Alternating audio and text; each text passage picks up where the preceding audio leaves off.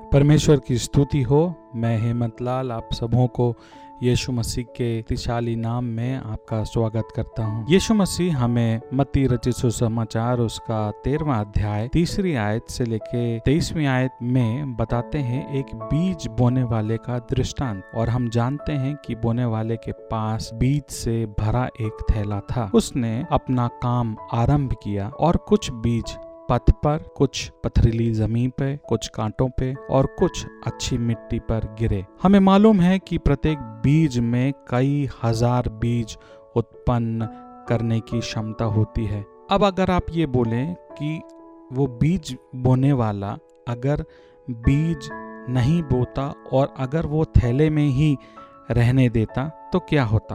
आप कहेंगे, कुछ भी नहीं होगा, कुछ भी नहीं। बिल्कुल सही। अगर आप ये बीज बोया नहीं जाता है तो सारी क्षमता उसकी काम नहीं आती। लेकिन अगर हम बीज लेते हैं और इसे मिट्टी में लगाते हैं तो सब कुछ बदल जाता है। बीज मिट्टी के साथ एक हो जाता है, उसकी खोल खुल जाती है और बीज के अंदर का जीवन खुद उसके चारों ओर की मिट्टी से जुड़ जाता है। यह उस मिट्टी में जड़ पकड़ने लगता है और नया जीवन प्राप्त करता है। अब ये जीवन और ये योजना जो बीज के अंदर थी, वो सक्रिय हो जाती है और वो अपनी क्षमता जितनी बीज के अंदर है, वो पाता जाता है।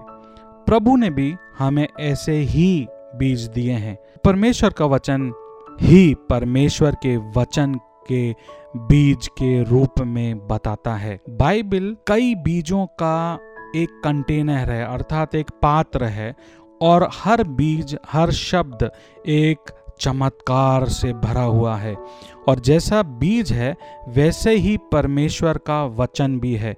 प्रत्येक शब्द में जीवन, विकास, खिलने की क्षमता फलने की क्षमता और चमत्कार पैदा करने की क्षमता है। यह बीज के अंदर अर्थात शब्द के अंदर है। पहला पत्रस, उसका पहला अध्याय और उसकी तेईसवीं आयत हमें बताती है कि क्योंकि तुम नाशवान नहीं, पर अविनाशी बीज से परमेश्वर के जीवते और सदा ठहरने वाले वचन के द्वारा नया जीवन पाया है। लेकिन अगर ये बीज उस टेबल के ऊपर, उस शेल्फ के ऊपर, बुक रैक के ऊपर ही अगर रह जाता है और मिट्टी में नहीं गड़ाया जाता, यदि ये शब्द सिर्फ़ पृष्ठों पे अर्थात पन्नों पे ही रह जाता है, जो क्षमता इसकी है, वो क्षमता पूर्णता प्राप्त नहीं करता है। इसलिए इसे जीवन की मिट्टी में बोया जाना चाहिए। आपको अपने जीवन की हर एक परिस्थिति में परमेश्वर के शब्द को बोना होगा और उस मिट्टी से एक होना होगा ताकि आपके दिल की मिट्टी, आपके दिल के विचार, आपकी भावनाएँ, आपका जीवन जब परमेश्वर का शब्द आपके जीवन के साथ एक हो जाता है और जब हमारे उस बीज की खोल खुल जाती है, अर्थात जब बाइबल के वो वचन खुल जाते हैं तो बाइबल में जो परमेश्वर ने योजना हमारे लिए रखी है, वो सक्रिय हो जाती है और हर एक वायदा